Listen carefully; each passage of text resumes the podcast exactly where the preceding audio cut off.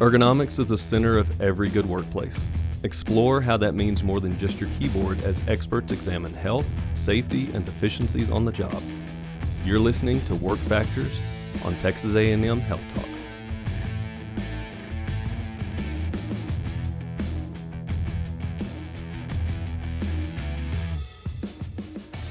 All right, everybody, welcome back.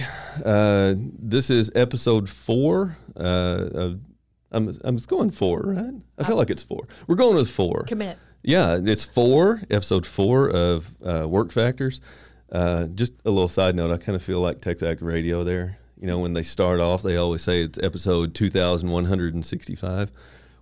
We're episode four, Four. but hey, we'll get to 2165 eventually. So, um, I'm your host, Adam Pickens. As with, with as always, my co-host Martha Parker. Howdy. Uh, so today we are very happy to have with us uh, Dr. Stephanie Payne. So, Dr. Payne, if you would uh, give us a brief introduction, uh, a little bit about yourself. Uh, we're here to talk about. Uh, um, uh, uh, good gracious.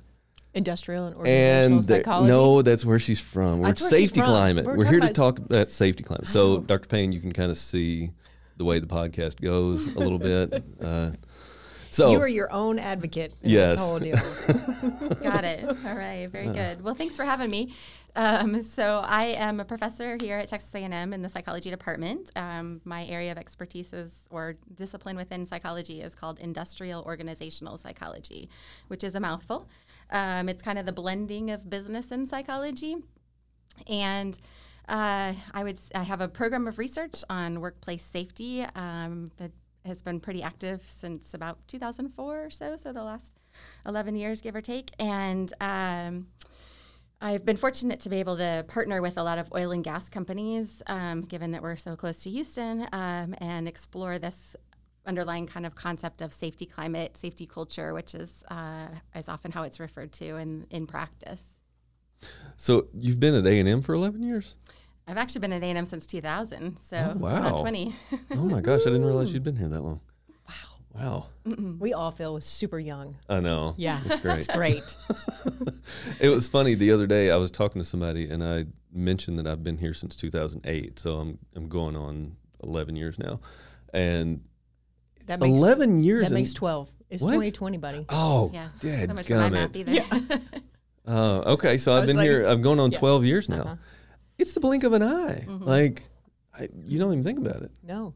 That's Hmm. because we have the best jobs ever. That's right. Every day is fun. So I will have to I will have to tell you, Stephanie, every time I I abbreviate industrial organizational psychology, it's I slash O, right? Right. And I always think of input output, and then I go, whoa, whoa, that's not it. oh That's not yes. Oh my gosh, Yeah. I've thought that in the past. Every yeah. single time. And I go, Input, oh, output psychologist. Yes. input output second. Yeah, I have to catch myself on that one. Um, So, I, Stephanie, I'm glad we've got you on because uh, we were looking forward to this. Martha and I have been talking about this for a while because safety, climate, culture is such a, a big topic right now. You know, it's it's it's been for a while, but I think um, we were talking about it the other day, and it it kind of is is similar to uh, n- not in practice, but similar in a safety perspective way from the layperson's idea of what uh, behavior based safety was a, a few years ago. It's a term that a lot of people have heard of, but maybe not have a good grasp of. and they and they throw it around. Of course. they Oh. throw it around, Yeah. and, and they're like, "Oh, that's safety culture." And Yeah. I'm like, mhm. Yep. "What yep. are you talking about?" Exactly. Yeah, Yeah. I know. Um, but it turns out that actually in my discipline, we have been studying organizational culture for over 50 years. Um, and um, we have scientifically defined this construct. We've come up with a way of measuring it, and we put a little more boundaries around it rather than just kind of throwing the kitchen sink at anything human related. Yeah. Um, so Um, so there is a science to this, and um, and and I'm excited that I've had the opportunity to contribute to it. I think we've helped to move that um, discipline further further uh, forward, and and while there is a, a, component of it that is, is is about what what what are humans doing in the workplace to a certain extent, um, it's it's not quite as broad as people have a temptation to kind of make it. Right. You know. So, with that being said, this this I think I think you said it really well. It's not quite as broad as everybody thinks it is. So, in practice, give us a, a few sentence Mm-hmm. structural definition of safety culture, safety climate. Yeah. So well, let me. And are they different? Yeah, I know Oh, yeah. that's yeah. That was a that was a bullet point for later. Thank you. That's all right. Jumping the gun might, on that. we that might one. as well go ahead and address that because there are days, honestly, that I'm like, oh, let's just use the terms interchangeably. It doesn't matter. But honestly, I have to be true to my discipline. And in Mm-hmm. psychology, we do make this distinction. Um, and I have come to appreciate, honestly, in, in, um, in my collaborations with companies and so forth, that that while it's kind of this psychobabble distinction, it actually has some application and real world ap- um, distinction as well. So we'll start with safety culture. We tend to think of culture as more about uh, beliefs and assumptions and underlying values, and they tend to be kind of deeper, right? Um, and so, if you have a safety culture that's oriented um, on uh, uh, in a good way, it means that you have strong beliefs about the importance of safety. Safety, you really value safety, and you're doing everything you can to to um, perpetuate that right in the workplace. Um, and psychologists think that that exists, but it's much deeper. It's much harder to kind of measure, and it's harder to change, and so forth. What um, and so because of that being so kind of deep rooted, I think in part we've also talked about safety climate, um, which is analogous to an organizational climate. So we talk about organizational culture and organizational climate. Likewise, we can talk about safety culture and safety climate. And so, safety climate, we think, is a little bit more at the surface level. Really, it's about every organization has rules when it comes to being safe, right? So, they have policies, practices, procedures. And so, um, how employees perceive those procedures and how much those things are enforced, that's what safety climate is, right? Um, and so, th- there's a lot of layman kind of descriptions of or definitions of safety climate as as things like you know what how do we do things around here? And i think that does really capture it but that's also pretty broad right? What, what do you mean by how do we do things around here? Well let's talk let's dig a little further right? I'm supposed to wear my hard hat or my steel toe boots in this environment. To what extent do people tolerate if i don't do that right? That's where i think safety climate really is kind of um, where the rubber hits the road right? That's where we can kind of really point to it and say this is what we mean by that. You're supposed to do this but here's what really happens, right? Um, and so one another definition, kind of you know how things how we do things around here, but even more so when nobody's looking, Right. right? Um, and that really kind of starts to get at more the little bit more of the deep rooted aspect of culture and climate, and and it gets at the idea that um, you know. I uh, to what extent do I know what I'm supposed to do, and how much can I get away with deviating from that? And it's not to say that people are, are are consciously effort, making an effort to deviate per se, as much as just every organization has rules and how much those are you know hard and fast and enforced is what characterizes this whole notion of kind of climate across organizations. You know, it's interesting. Uh, I think a lot of times for for me, who is not a climate or culture person, I read the research, but uh, a lot of the times what I see is the research kind of lines up with uh, what I, in as more of a safety professional, do in leading indicators. Okay. You know, uh, you you measure a lot of different things, and I think to your point, there's a lot of things of this is how we do it, but there's a difference between this is how we say we do it and this is how we actually do it Yep. Yep. you know, and how willing are organizations to to allow deviation from the book, so to speak? Mm-hmm. You know, I mean, I uh, I've talked to a lot of different people in a lot of different fields, and certain fields are more are more capable of of allowing that deviation. Sure. Exactly. Uh, and both of them from the positive and the negative side, right? So there's there's negative deviation, which is like I'm really breaking the rules because I know I'm breaking the rules, and then there's positive deviation, which is like this rule is dumb, and it's I mm-hmm. need to do the right thing. yeah, the rule the rule is, and we talked about this with Dr. Peres whenever we had Camille mm-hmm. on. nice. you know how how much does the procedure or the rule or whatever it is how much does that facilitate actually getting the job done well and getting it done safely versus how much of it is just getting in my way Right. You know, and and I think a lot of that plays into the the culture and climate of an organization. It does. It does. I mean, it yeah, kind of gets into the issue of like rules. Why do we have rules, and you know, and and reasons for people for deviating and things like that. But it, it, when we're talking about climate, it is also about this, uh, and this is where that um, I think you can make the distinction actually be meaningful in day to day practice of the distinction of culture versus climate. So we have these rules on, written on paper, right? And so to a certain extent, they're starting, we're starting to kind of talk about the culture because this is what we said we, ha- we, we want to happen. But then to what extent does it actually happen? So it's the walking the talk kind of idea, right? right? Is getting is where we get into the climate. And, you know, I think um, I'm hesitant to get into too much about kind of like dumb rules per se. very very technical. Right. We study that all the time. Do you? Yeah. Yeah. okay. Um, but um, you know, I think that for the most part, or, you know, organizations put rules in place because they think it's the right thing to do, right? Mm-hmm. They think that this the and and sometimes there's you know a lot of scientific evidence to support that this is the safest way to do this right. particular you know task and so forth. So, you know, I, I um, it's it, I don't I, I, I don't want to bash rules in general. I think they're they're there and they have their their purpose. Um, but the um, when we're trying to understand kind of all the things that contribute to people's behavior in, in the workplace, um, this notion of kind of a climate and the idea of how much we enforce the rules and so forth, it turns out has a really big impact mm. on how people behave. So. Yeah.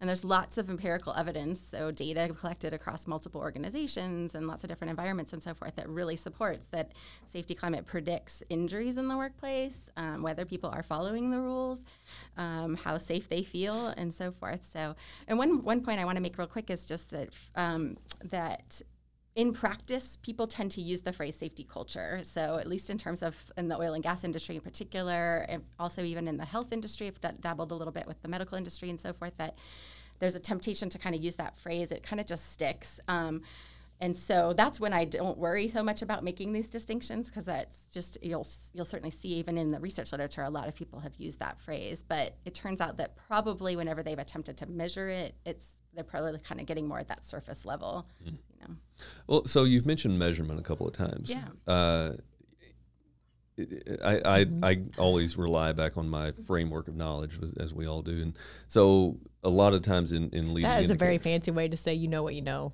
yeah, you know yeah. what you know, and you yeah, don't know what you don't know. Framework of knowledge. Yeah, you're very fancy. I am an academic, and I can't stop myself sometimes. That's great. Uh, I am I am Adam Pickens from DeKalb, Texas, but I'm also Adam Pickens academic, and so it just kind of seeps so in. You have a framework of knowledge. Yeah. So just checking. As I as I think about some of the things that that I've done, and and both in academia and, and in the real world, the measurement is the key. You know, if you're if mm-hmm. you're not measuring what you want to measure you might as well not even measure it. Exactly. So, how do what are some successful things that you can go and do in either survey development or feedback loops or whatever for measurement of, of uh, re- I guess really climate. You know, sure. right? Exactly. That's that's the phrase I would use. So we rely extensively on surveys, and I know that there's a fair amount of survey fatigue out there, and anybody can put together a survey. So um, you know, uh, i recognize the limitations and the challenges with any with any given survey. But if you keep in mind that ultimately, climate is about employees' perceptions and about you know what they see and how you know to what extent. If I don't wear my steel toe boots, what happens, right? Then you really kind of have to get their perceptions. And how do you get their perceptions? You got to talk to people. You either in a surveys just allow for us to get a lot of data from a lot of employees at once, mm. right? You can sit down and do interviews, you can do focus groups. Um, but I think that uh, historically, and there's at least in my re- in the research literature, we tend to rely extensively on surveys, and there is definitely a science to doing a good survey, right? And so, um, while anybody can do one, I think that you know writing the right the right items and, and and, and checking on your psychometric properties, which is the the the psychobabble for things like you know reliability and validity and accuracy, consistency, so forth. Um, so there's a lot of, of work there that can facilitate making sure that the survey is uh, implemented properly and gets good data for you, right? Um, but it's contingent on people filling it out in the first place, right? Yeah. So there's the one of the biggest you know challenges sometimes with survey research is it comes across your desk or you know, somebody hands it to you and you may or may not fill it out. How yeah. seriously do you take it? Right. And so your data are only as good as the data that are presented in that survey. So can that also be a, a measure of the mm-hmm. safety climate? Well, that's like fascinating. The, the acceptance rate of taking one. Yeah, I right? think that I think that says something for sure. I I have to acknowledge that the companies that allow me to come in and do a survey in the first place suggest that they probably are they're not as they're not as scared of the results per mm-hmm. se. They're um, they're eager to get that information. Uh, and there have been times that companies have turned me away, or their legal uh, department has said, mm, "No, thanks, we really don't want to have that mm-hmm. information," and that probably tells you something right there, yeah. right? yeah. yeah. And we've had we've worked with some clients who have um, tried to reward their employees for taking a mm-hmm. survey. Sure. Does does that do you think impacts the results of those surveys of safety climate in a positive or negative way, or do you know yet? Sure, or? sure. Well, there's a ton of research out there on getting people to fill out surveys in general, whether it's about safety or something else. And all of, and I can say that the majority of that research is going uh, supports incentivizing, right? Okay. So in general, people are more likely to fill out the survey if an incentive is offered. Um, it is a little bit different in an organizational setting where you're asking your employees to fill out a survey. On the one hand, I tend to assume that they are able to do that during their work time, so we're not necessarily asking them to go above and beyond and you know do this on your afternoon off. Um, but that said, um, there's also uh, the broader context of the con- of concerns about whether this data, um, who's going to get this data, is it going to identify um, or get anybody in trouble? You know, some of that kind of stuff. So, um, so sometimes people are apprehensive about being even honest um, when filling out the survey. The incentivizing thing, I think, um, we know it increases response rates.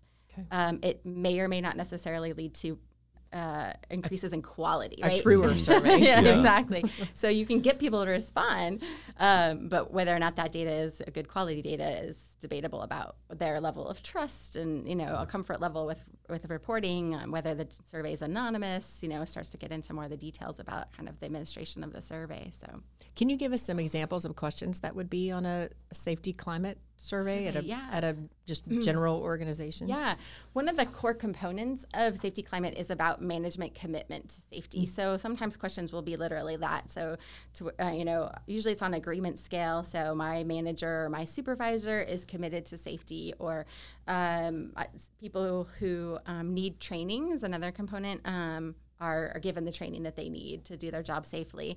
So often questions oriented around that. A lot of times it's about the supervisor because I think the supervisor is the one who's enforcing the rules, and um, and it's oftentimes about what's happening within a given work group because the supervisor mm-hmm. can set the tone, right? You can have a situation where you have one work group where the supervisor is pretty hard nosed about the rules, and another one that kind of looks the other way, and so you can kind of start to see even differences in climate within one organization, but across work groups. Mm-hmm.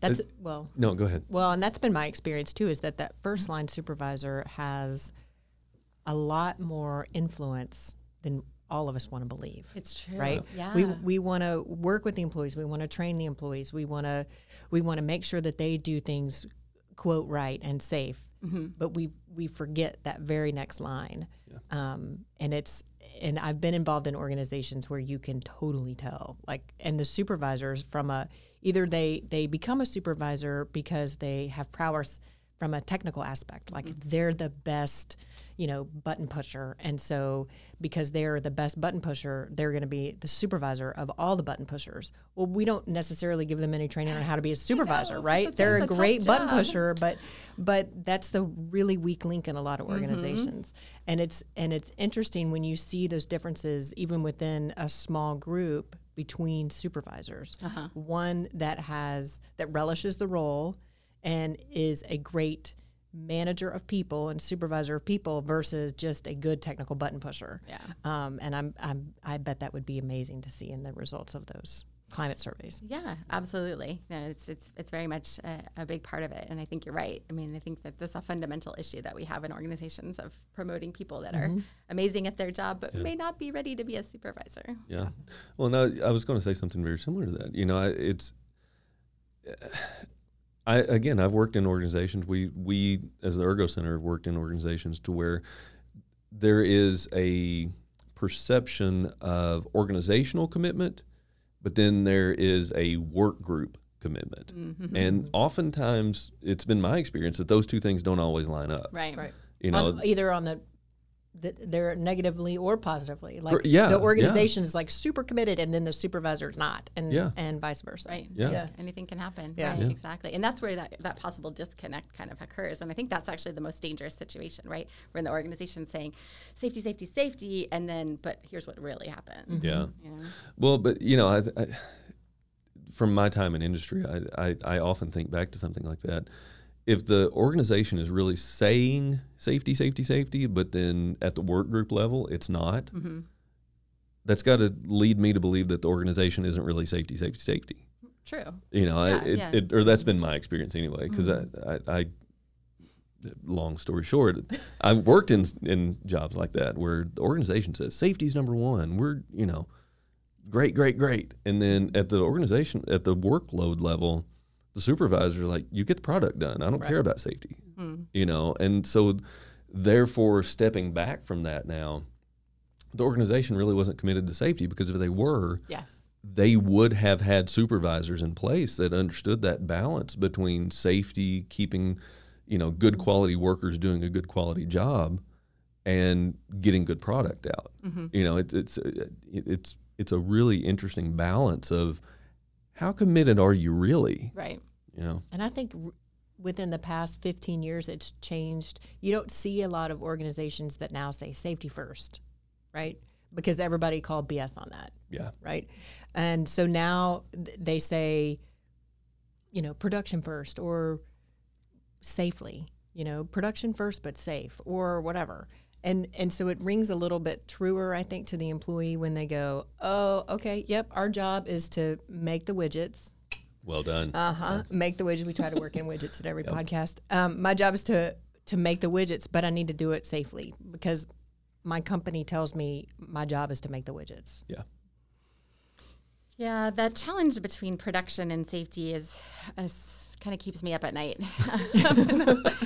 Because I okay, that's sad. I know, Okay, well, sorry. I mean, it's I want to reconcile it, right? I want to Yeah. fix it, and you know, and I think, um, I Do you think have any magic pills for that? I wish Ugh. silver bullet. You know, um, I, there's a part of me that that's that says you cannot be productive unless you are safe, right? So I feel like you absolutely have to put safety first. Um, but then there's the part of me that also says like it's in the day-to-day activities. That's where the I think where we kind of kind of explain this is that short-term versus long-term, right? Long-term, you absolutely have to be um, safe in order to be productive. But every once in a while, in the day to day activities, it's tempting to kind of take that shortcut, right? And so, um, yeah, that's that's where things kind of go go awry a little bit. yeah. We uh, a couple of years back, we had a, a contract with a, a company that will remain nameless that made, let's say, widgets, and their short term was we're so far behind in production mm. that we have to do whatever we have to do. We want to be committed to safety. That's why they had us there. Mm-hmm. But their production was nine months behind. Mm-hmm. And it was in an industry where you couldn't be nine months behind. Right. And they had a turnover rate that was just astronomical. It's the highest I've ever seen. I mean, I don't think they kept people more than th- three months or something. Sure. And so, you know, they they fought this balance of I want to keep my workers safe so that they can get to the level They can of be here. yeah, producing really good widgets so that we can get out of this hole that we're in. Yeah. But I need them to do whatever they need to do to get it done as fast as they can get it done right this second. You know, I think this short term versus long term view Yeah. is oftentimes really difficult based upon, you know, a lot of more factors than I can possibly imagine right now. Sure. Sure. One of my favorite stories as an ergonomist was, um, and I, as a consultant, I did mainly office ergonomics, and so I got this call on like two or three o'clock on Friday afternoon. And you know, I'm a consultant. I'm working on Friday afternoon, which is amazing. Um, but at the time, I was I was working, and they said we need you to come do an emergency ergonomic evaluation. And I said, okay, uh, help me understand what's an emergency ergonomic evaluation. And they said, we need this. This guy's having like arm, forearm pain or shoulder pain or something, and it's really bad. But he's working a double shift this weekend, and so we need to like fix this. And and and I was like, okay. I said I can't. And I really did have something else to do. And I said I can't be there this afternoon. I can be there first thing Monday morning, but I cannot be there this afternoon. Well, can you come on Saturday? No, can't come on Saturday. And it was amazing to. And after I talked him down off the ledge, like if he's in that much pain, he probably shouldn't be working a double Right. this Yeah. weekend. Like mashing a mouse button, if it hurts him now, it's going to mm-hmm. hurt him worse on Sunday. So don't make him do it. Oh, oh. Well, I guess we didn't think about that. And it, and it was the they were like trying to follow the rules because the rules said when you have an employee that is in discomfort, you call your ergonomist and they come in here and you know sprinkle the pixie dust and everybody gets magically better. Um, so that's what they that's what they were doing, but they hadn't stepped back to think about the individual and like, does this even make sense, right? And and so that's where I think the the culture that said we really care about our people, we're going to get professionals in here to take care of them, worked, but it didn't work from a does this even make sense perspective. Yeah, it was crazy. It was fun though. Yeah. It was fun to tell them, no, I'm sorry. There's no such thing as an ergonomic emergency. But there was to them. There was to them, 100%. Yeah. It was all their perception. So you know, I, we we touched on the measurement, uh, but uh, I, I kept thinking about this coming leading into this. You know, you've you've talked about survey fatigue. Mm-hmm. I think that's a very real thing, and you know, I think we all as faculty members and staff members get a lot of surveys Yeah. from a lot of different organizations, and and I like to fill out surveys because I understand response rates are really low. But even I, as somebody who likes to do, Do it, the right thing. do the right thing, I still get tired of it. Of course. You know, and so I how do you work the balance of surveying regularly and you know, one of the things we see in, in leading indicators research is you you have to have that closed loop. Mm-hmm. You know, you Yep. got to see somebody doing something with the data Yeah. that you collect. Absolutely. How do you how, how do y'all balance that? Well, that's my first recommendation to anybody about doing a survey is like you can't collect the data and then not do anything with it, right? You know, owe it to the, your employees to, at a minimum, um, communicate back that you've read the responses, you've aggregated the information, you've looked at it, and you're you're you're considering it, right? Um, and and without that communication, that closing the loop, right, you're, you're never going to get people to respond again in the future, and take it seriously, you know, and all that stuff. So that that's that's a critical piece for sure. Um, I think that um, one of the challenges in, in that we don't have a good answer for from a scientific standpoint is kind of how frequently do we need to be conducting surveys? Um, and this is actually a question that some of my colleagues and I em- embraced and were really curious about. We kind of thought about it as the shelf life of a survey, right? So if I pick up Oh, a survey that occurred, you know, six months ago, is is this still valid? Is it still, you know, informative to me, or or, or six years ago? You know, can I go with that? And of course, it's a function of you know whether people have turned over, how much has changed within the organization.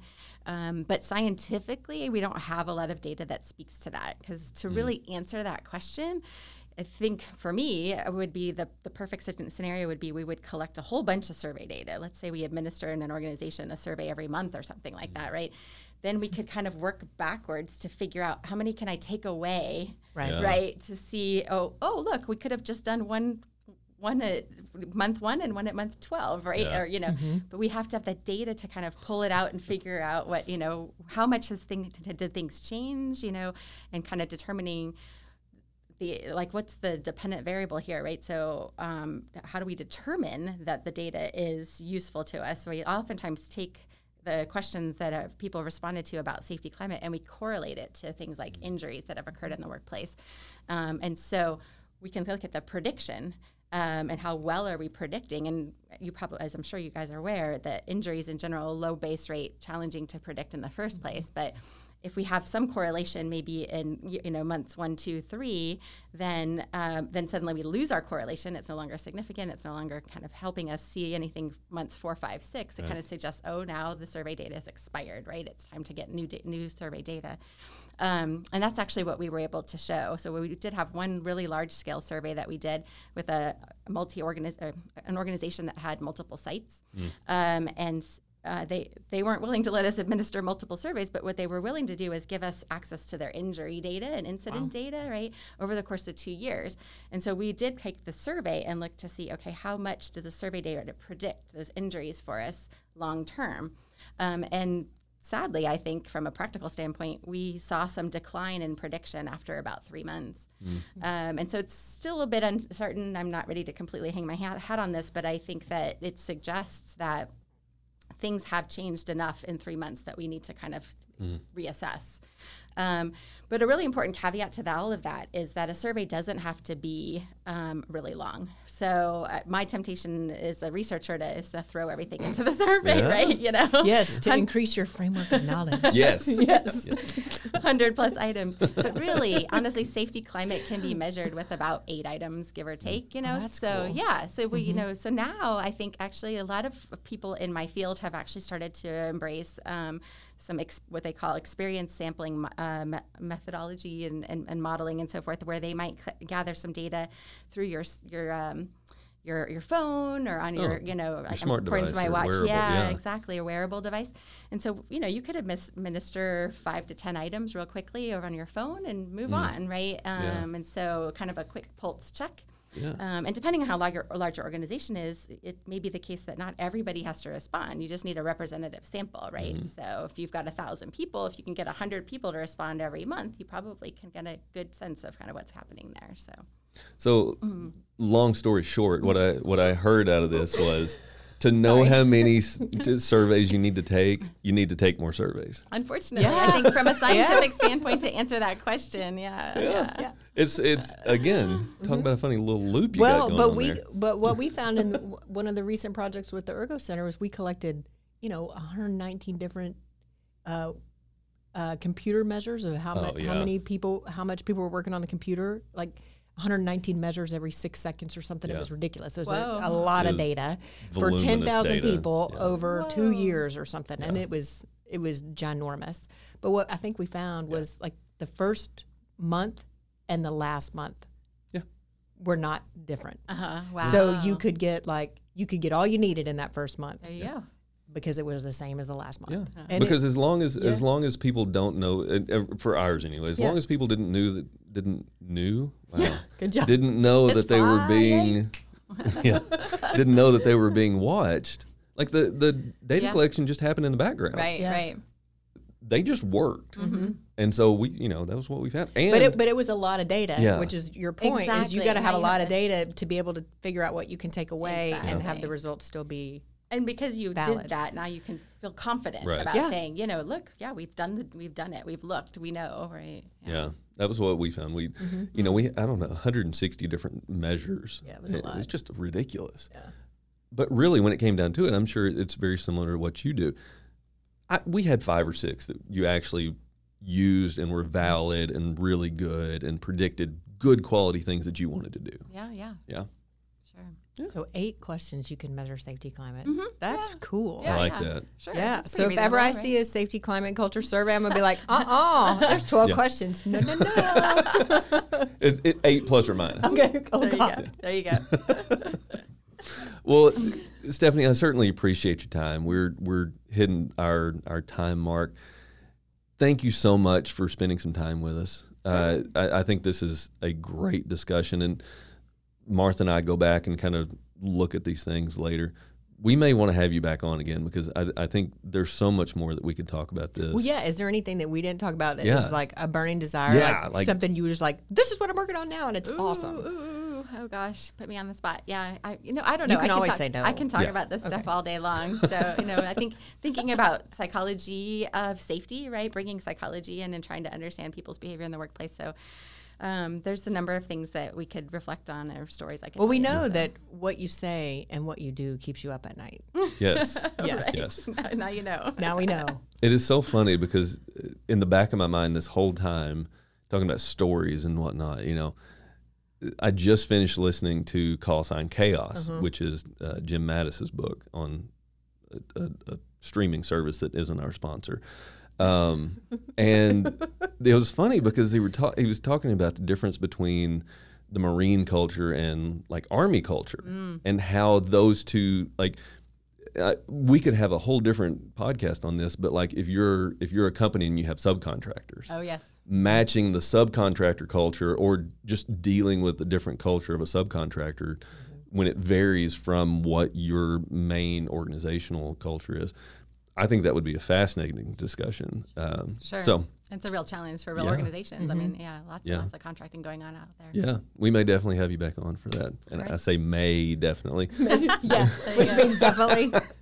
okay. Uh, so that's that's the the final thought for the day is look forward to podcast number two with Dr. Payne. Uh, thank you so much. I appreciate your time. Yes, Martha, great. It's a great, going to be a great day. it's going to be a great Thank day. Thank you guys for listening. Thank you, everybody. We'll see you on the next episode. Episode four. Out. Five. Five next. Four is oh, out. I'm all confused. Texas A&M Health A production of the Texas A&M University Health Science Center. Visit us on the web at vitalrecord.tamhsc.edu, where you'll find answers to all of your health questions. Until next time, stay healthy.